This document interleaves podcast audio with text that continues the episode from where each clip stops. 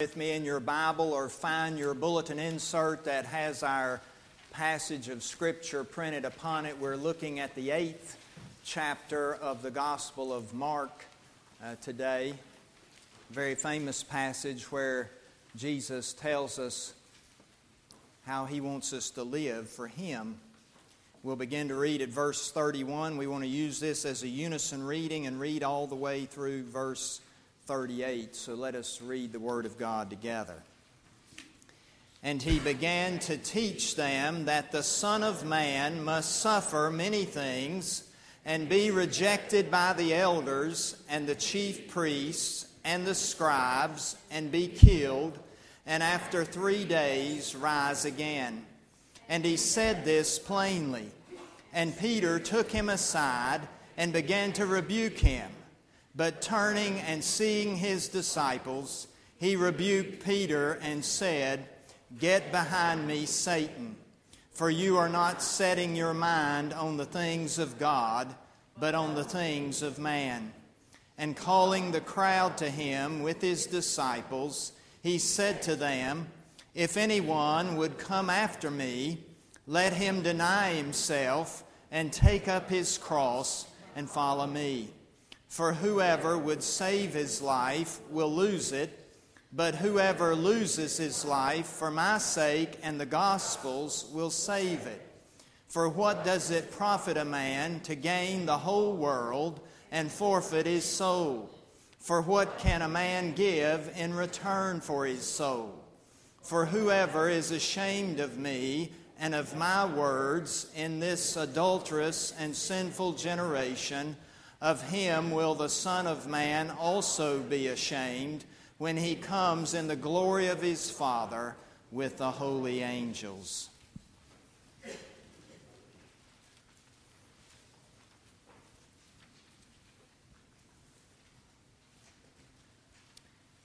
Now, I'll admit as I begin to talk about this that most of you don't have to think about these kinds of things.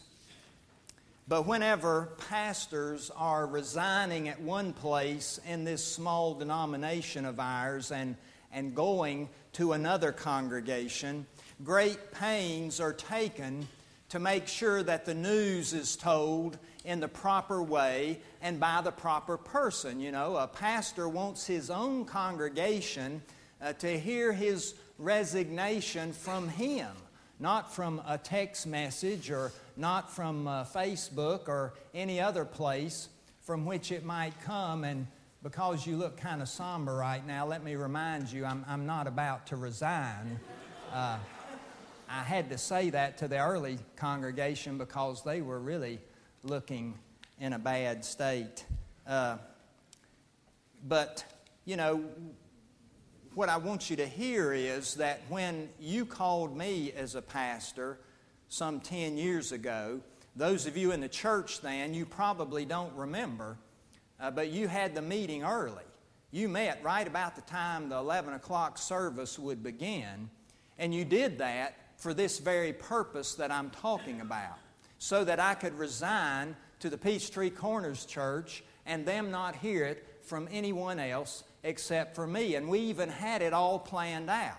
Uh, the chairman of your pulpit committee was going to call my wife, who was waiting in my office while I'm in leading worship at Peachtree Corners on the same day, and tell her on her cell phone whether you voted in favor to call me or not. And we had a plan, Sarah and I did, that if your answer was yes, then when she walked in the sanctuary, and of course she was going to be coming to worship late, when she walked in, she would come all the way down and sit on the front row and I would know that I could go ahead and resign. And if she came in and sat anywhere else, I knew to keep my mouth closed. well, what you don't know is that you must have taken your time because I was getting ready to preach that morning in the worship service, and I still had not seen Sarah come into the sanctuary at all. And I began to perspire sort of like Brian Bolt used to up here in this pulpit. But finally, she walked in. She sat on the front row. She gave a nod, yes, like that. And her timing was important, you see, because on this particular day, I had decided that I would not resign after the end of the service and after the benediction. I was going to make it part of the sermon because I was doing that for two reasons. One is the sermon was on God's call anyway, and I thought, what a wonderful illustration to talk about God's call within the context of a pastor leaving one place and going to the other. And the other reason I decided to do it that way was because I thought emotionally I would be able to get through it easier if it were part of the sermon and not in a standalone announcement at the very end of the service. So, I was preaching along, coming to the end of the sermon, and I began to talk about how, you know, when God calls us to something, He always calls us away from something else. I mean, think about Abraham. God placed His call upon Abraham. He called him to a land that He would give him and his people in the future. And at the same time, Abraham is called away from his family and his homeland.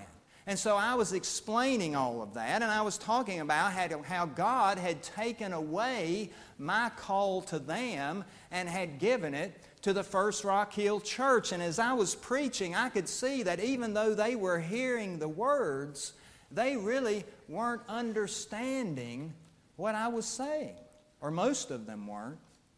There was no wailing and weeping and gnashing of teeth like there had been every other time I had ever resigned from a congregation.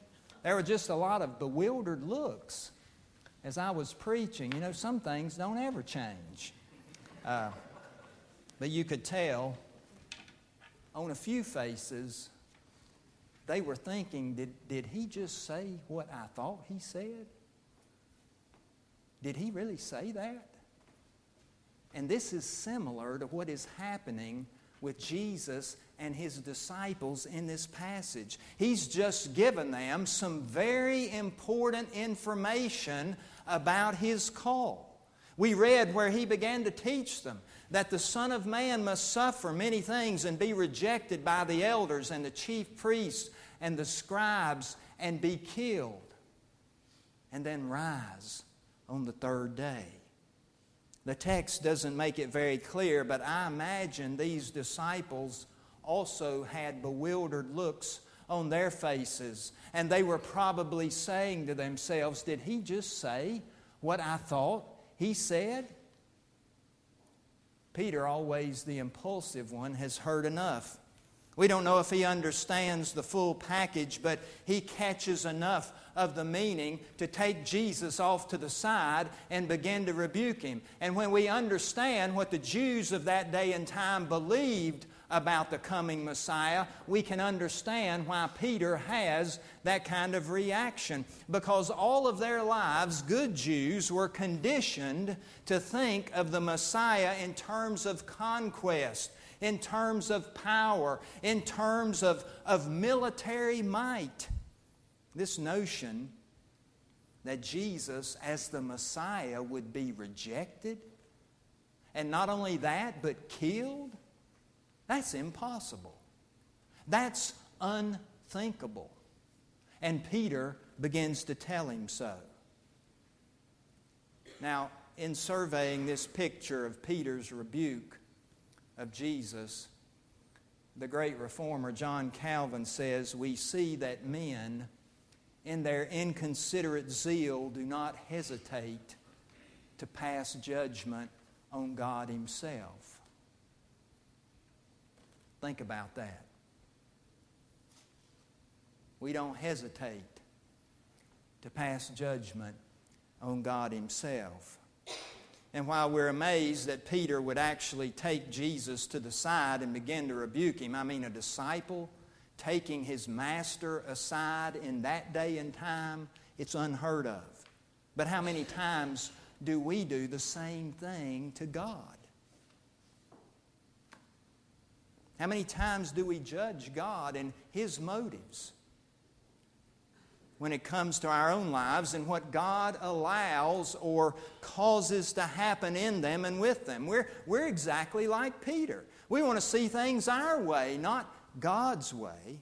In Peter's mind, the way of rejection and death surely cannot be God's plan for his Messiah. And yet the answer is right there in Isaiah 53, isn't it?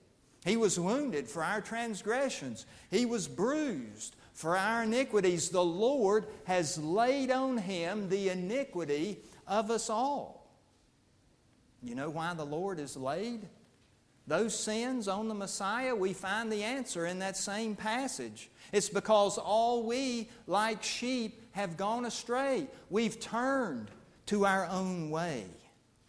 You see, we want things our way, not God's way. And do you understand what's really happening here? Peter's rebuke of Jesus is precisely why Jesus had to go to the cross. Just like every time you and I go our own way instead of God's, that's why Jesus had to go to the cross. Now, what we have to remember here is the context of these words in the paragraph right before our passage. This is where Jesus is asking his disciples, Who do men say that I am? And they answer, Well, some say John the Baptist, others say Elijah or, or one of the other prophets. And Jesus asks them, Well, who do you say that I am? And Peter said, You are the Christ. You are the Messiah. You're the one that generations of Jews have waited upon. And Peter gets the answer right. But as we've already seen, Peter is all wrong. You know, oftentimes in the Christian faith, we learn and, and grow and mature so that we know something important that we should know, just like Peter does in this text when he answered that Jesus was the Messiah. And then God brings us to a place where He wants us to move to an even higher level of maturity. And that's what's taking place in this passage. And lots of times, to move to that higher level of maturity, we have to be pruned back so that we can then grow stronger. I think this is true for us in our individual Christian lives. I think it's true for congregations as well. And I know that Peter did not enjoy his pruning by Jesus Christ because Jesus said to him, Get behind me, Satan. It's just like the temptations I was having in the wilderness. You're not on the side of God, you're on the side of men. But notice, Jesus doesn't throw away Peter because he sinned and was wrong. Rather, he continues to teach him and he calls him to further responsibility. You know, Mark is always very blunt in his gospel and to the point. And I think he's pretty clear here. You know, he's saying to us that a disciple must do more than just get the name right. Peter had Jesus' name right. But we've got to do more than that. You know, you may call Jesus Savior and Lord, and I may call Him the same thing. But what do we really mean by that? You see, to call Jesus the right name is simply the first baby step that we can make along the way to following Him and His will for our lives. That's not the journey, that's the first step. His next few words tell us plainly what he requires here in this text. We read his three demands just a few moments ago. If anyone would come after me, let him do what? Deny himself, take up his cross, and follow me. Notice how Jesus is very honest here. He doesn't sugarcoat it to have more followers come his way. He's very honest. If you're going to follow me, you have to deny yourself. You have to take up your cross and you have to follow me. He lets us know exactly what he expects. You know, the great leaders are always those who are most honest. Churchill, in their time of need, stood before England. And what did he promise them? He said, You'll have nothing but blood, sweat, and tears. That doesn't sound very appealing, does it? Jesus calls on you and me to deny ourselves. That's what the body of Christ is all about. Disciples who follow their teacher and Lord. Just as Jesus was willing to lay down his life for his friends, we are to carry over that same attitude of service in our own lives because people need to see and feel and know that they're encouraged and supported and loved. And that's something that you do very well as a congregation. You know, those of us gathered in this place today, we know we are loved. Whenever we're ill, whenever we're in the hospital, whenever we have surgery, whenever there's a death in our families, we, we receive those cards, we receive those visits, those phone calls, sometimes food even. I know I've visited you before, and you'll show me the stack of cards that you've received from people who are in this church. We know that we are loved. But there are a lot of people in our community who've never really experienced that kind of love. Our outreach committee is giving us opportunities to love some of these people who may not know the kind of love we experience. That committee has a great goal, by the way, that every single one of us this year in 2012 would participate in some kind of outreach program, event, service, whatever it happens to be whether that's helping with a habitat build like we're doing in May of this year, or going on a mission trip this summer sponsored by our missions committee, or helping with the Dorothy Day Soup Kitchen that we do once a month on Thursdays, or helping with our Family Promise families who are here this week.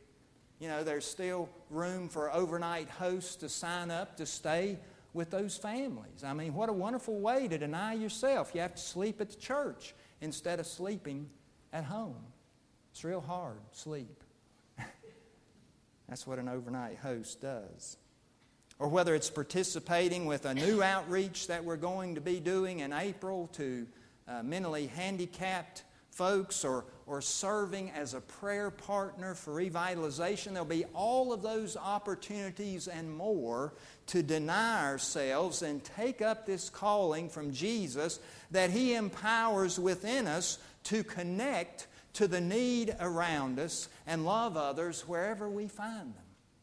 To love them and be the church in this place. So we deny ourselves, but that's not all we must also take up our cross. And here we need to think of Jesus carrying his crossbeam through the streets of Jerusalem and all of the mocking that he received, all of those people who made fun of him, who despised him, all of the unkind things that were said, all of those people that hit him and jabbed at him as he walked down the street with that crossbeam upon his shoulders. Isaiah said he was despised and rejected by men. This is the picture Jesus paints with these words. The cross represents a voluntary laying down of our lives and a willingness to put ourselves into the category of those who are despised. And as we think about taking up our cross, let's talk about a few things the cross is not. It's not a piece of jewelry. It's not some decoration for military heroism, though voluntarily placing yourself in harm's way for the benefit of others is part of what this sacrifice of the cross is really about. This cross is also not some illness. You know, sometimes you'll hear people say something like, Well, this cancer I have, I guess it's just my cross to bear. No, it's not. That's not what Scripture is teaching.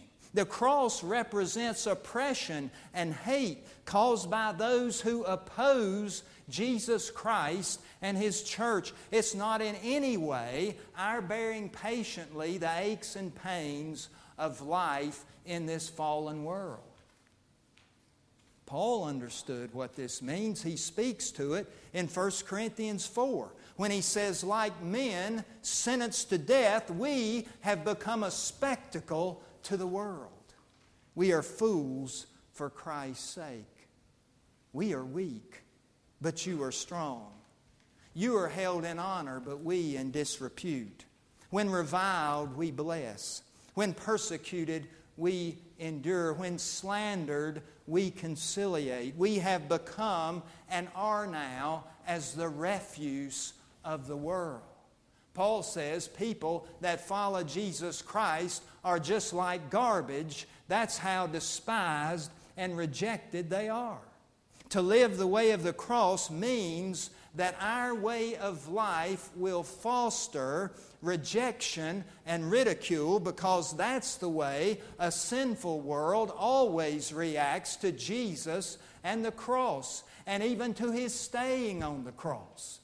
You know, the people that day jeered at him. You're the Son of God. If you're the Son of God, why don't you come down from the cross? They couldn't see that to be the true Son of God and to be the true Messiah of God, He had to stay on the cross for your sins and my sins and for the sins of the whole world so that death could be vanquished once and for all with the resurrection.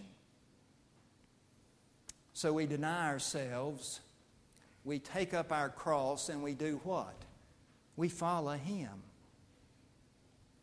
Which means that we go where Jesus goes. Now, think about all the places you read in the Gospels where Jesus spent time. He ate with the sinners, He ate with the publicans, He was with prostitutes, soldiers, pagans, the religious people. He was with those who had good hearts as well. He was all over the place. He spent a lot of time with sick people. Where did Jesus go? You see, wherever Jesus goes, we are to follow. And he had time for the neediest individual and also time for the seemingly most powerful person in the world and everyone in between. He tells you and me to follow the way He has chosen, not the way we would choose for ourselves. He calls us to great things, the kinds of things He was willing to do Himself. You may be aware that when Abraham Lincoln was in the White House, he used to attend a Presbyterian church quite frequently. The name of that church was the New York Avenue Presbyterian Church. I think it was only about three blocks from the White House. And the interesting thing about that church is, and this is your trivia for the day, it was a combination of two congregations. That church was made up of the old Second Presbyterian Church in Washington, D.C., and also the F Street, F Street Associate Reformed Presbyterian Church. Those two congregations came together to form New York Avenue, and Lincoln would go, and usually when he would attend worship, he would sit back near the pastor's study, not out in the congregation, because he didn't want to cause a stir of everybody saying, oh, the president's here today, you know. So he just sat incognito where he could hear the worship and where he could worship as well, but not cause a stir. And on one occasion, when the war was really causing great stress for him, and he had the added grief of the recent death of his own son, he was there at worship that day. And as the worship concluded and people began to leave, the president also stood up where he was, back in his hiding place. And his aide said to him, Mr. President, what did you think of the sermon today? He said, I thought the sermon was carefully thought through, eloquently delivered. The aide said, So you thought it was a great sermon? And he said, No, I thought he failed. He failed? How? Why? Because he did not ask of us something great. We can never make that statement about Jesus Christ. He calls us to say no to self and to say yes to Him. He calls us to take up willingly the cross He Himself bore. And He calls us to follow Him and His example, to spend our lives for Him and for the kingdom and not keep them for ourselves. This is a great thing that Jesus asks of us. Now, you may have noticed that the sermon title is On Whose Side Are You? I want us to think about that. May we always live the right answer to show ourselves, and more importantly, to show to the world around us whose side it is that we're truly on. For when, Pete, when Jesus rebuked Peter, that's what he said to him Get behind me, Satan, for you're not on the side of God, you're on the side of men. May our lives always reflect that we're on God's side to his honor and glory. Amen. Amen. Let's pray together.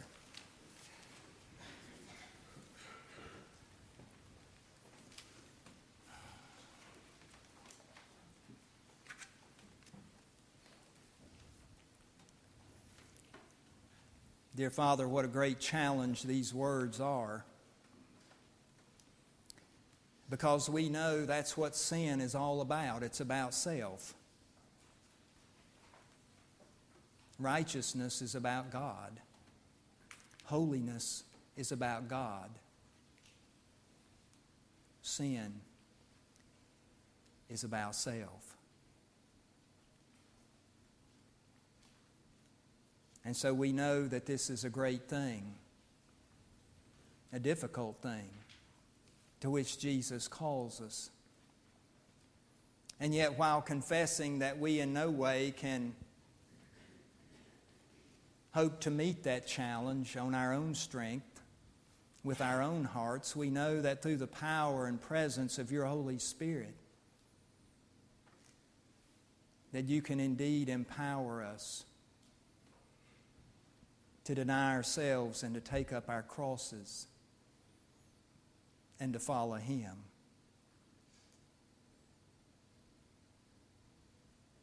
And so we pray that you would give us a heart for you and not for ourselves.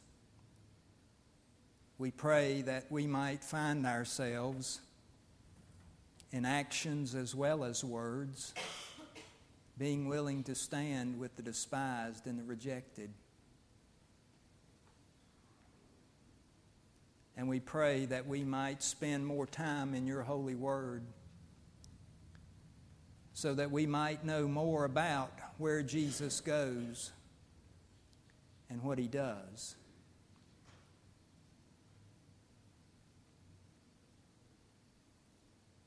Dear Father, we know that it says a lot about us the people with whom we eat. And that's one of the real beauties of your sacrament unto us, and we thank you for it, that we all come together from all backgrounds, all traditions, all manners of growing up. Some who've been in church all their lives, and others who've just joined in the last month. And we thank you for the way in which, in your word, we see Jesus willing to eat with anybody, with those who love your church and those who could care less.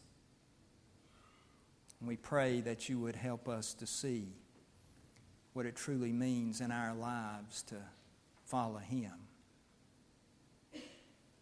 We thank you for your presence here today. We thank you for your Holy Spirit and for the way that He continues to work in our hearts and our lives. We thank you for the comfort that you have brought uh, to the family of Faye Hoke as well as Linda Neely's family at the death of her mother. We thank you for the women of faith that both of these people were.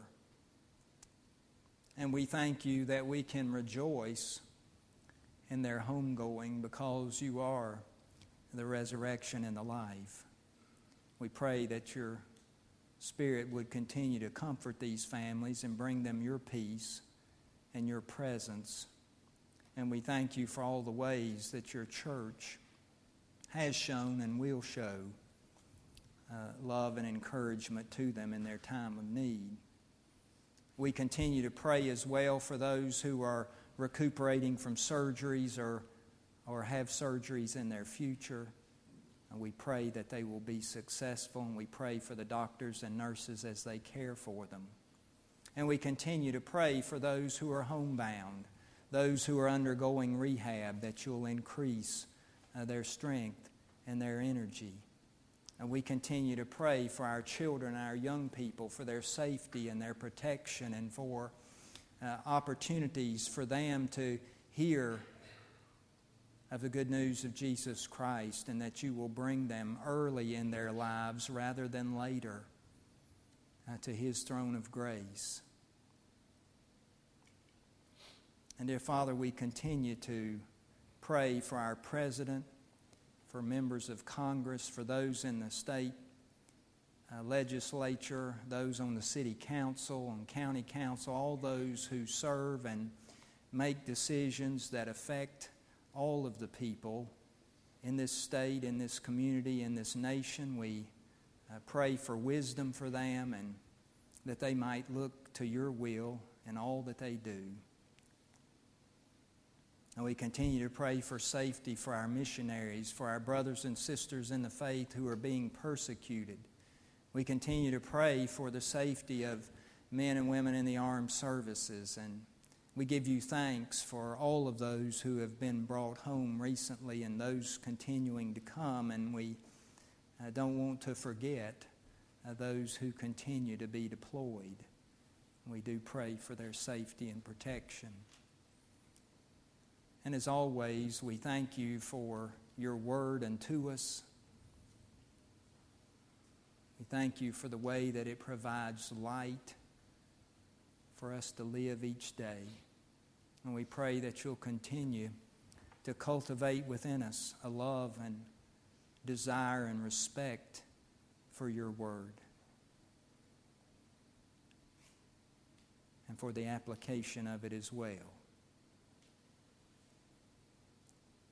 We ask these things in Jesus' name and for his sake. Amen.